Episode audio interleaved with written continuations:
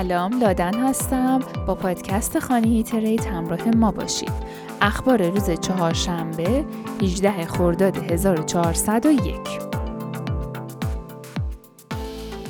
پیپال پس از معرفی قابلیت خرید و فروش ارزهای دیجیتال بر روی پلتفرم خود، امکان انتقال ارزهای دیجیتال بین پیپال و سایر کیف پولها و صرافی‌های ارز دیجیتال را برای کاربرانش فراهم می‌کند.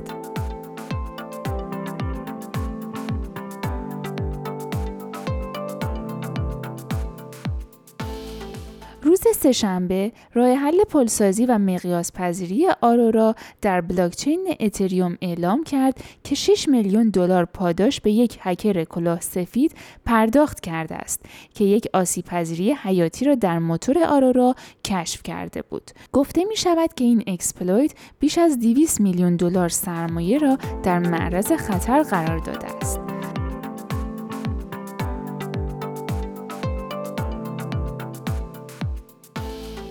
صرافی بایننس در یک پست وبلاگی به مقاله منتشر شده توسط رویترز پرداخت که ادعا می‌کند این صرافی همواره مرکزی برای هکرها، کلاهبرداران و قاچاقچیان مواد مخدر بوده است. بایننس خاطر نشان کرد که ادعاهای این مقاله نه تنها نادرست است، بلکه تلاش برای برخی از طرف‌های ذی‌نفع است تا با انتشار اطلاعات نادرست عموم مردم را فریب دهند.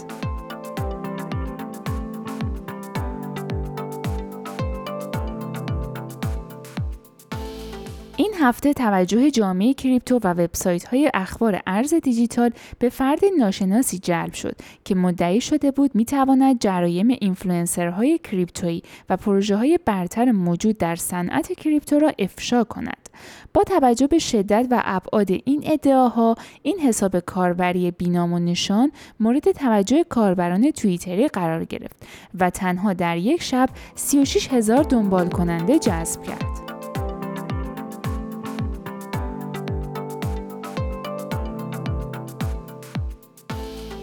یک تحقیقات تازه توسط صندوق بین‌المللی پول درباره مصرف انرژی بار دیگر اهمیت طراحی اکوسیستم‌های ارز دیجیتال را برای ایجاد یک سیستم پرداخت دوستدار محیط زیست نشان داد. در این تحقیقات که با عنوان ارز دیجیتال و مصرف انرژی منتشر شده، صندوق بین‌المللی پول مصرف انرژی دارایی‌های دیجیتال را بر اساس المان‌های متفاوت طراحی آنها مورد بررسی قرار داده تا یک مکانیزم ایدئال برای توسعه ارز دیجیتال ملی یا سی بی دی سی ارائه کند. این صندوق علاوه بر حمایت از پروژه‌های ساخته شده در بلاکچین سولانا، به ادامه حیات برخی از پروژه‌های مبتنی بر ترا در پی فروپاشی اکوسیستم آن در ماه گذشته کمک می‌کند.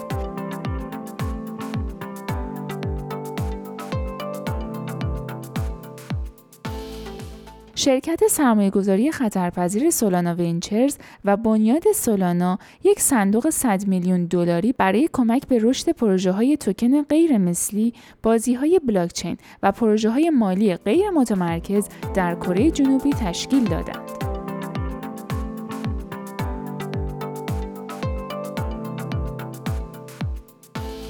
فعالان حقوق بشر از بیست کشور در حمایت از سیاست‌های ارز دیجیتال مسئولانه و تمجید از بیت کوین و استیبل کوین ها به عنوان ابزارهای ضروری برای کمک به دموکراسی و آزادی برای ده‌ها میلیون نفر، نامه‌ای سرگشاده به کنگره ایالات متحده ارائه کردند. این نامه تنها یک هفته پس از ارسال نامه سرگشاده ضد کریپتو که ادعا می‌کرد از طرف جامعه علمی هست، اما امضاهای اصلی آن شامل منتقدان و نویسندگان معروف ارز دیجیتال از کشورهای پردرآمد و دموکراتیک بود که به کنگره ارسال شده است.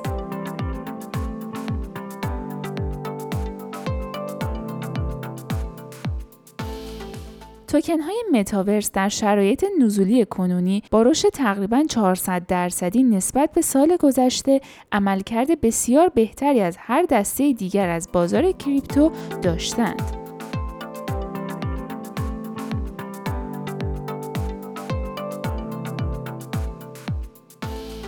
بانک ارز دیجیتال کاستودیو از فدرال رزرو به دلیل تأخیر نوزده ماهه در تایید حساب خود شکایت کرد. این بانک مدعی است که در پردازش درخواست آنها برای حساب اصلی خود تأخیر غیرقانونی ایجاد شده است. کاستودیا که قبلاً به نام آوانتی شناخته میشد، یکی از اولین مؤسسات سپرده‌گذاری با هدف ویژه بود که به نام بانک‌های بلاکچین نیز شناخته میشد و تحت چارچوب نظارتی وایومینگ ایجاد شده بود.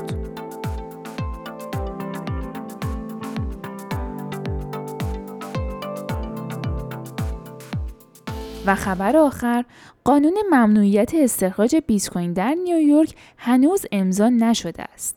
ممنونم که همراه ما بودین. خوشحال میشیم که ما رو به دوستانتون معرفی کنین. تا اپیزود بعدی، خدا نگهدار.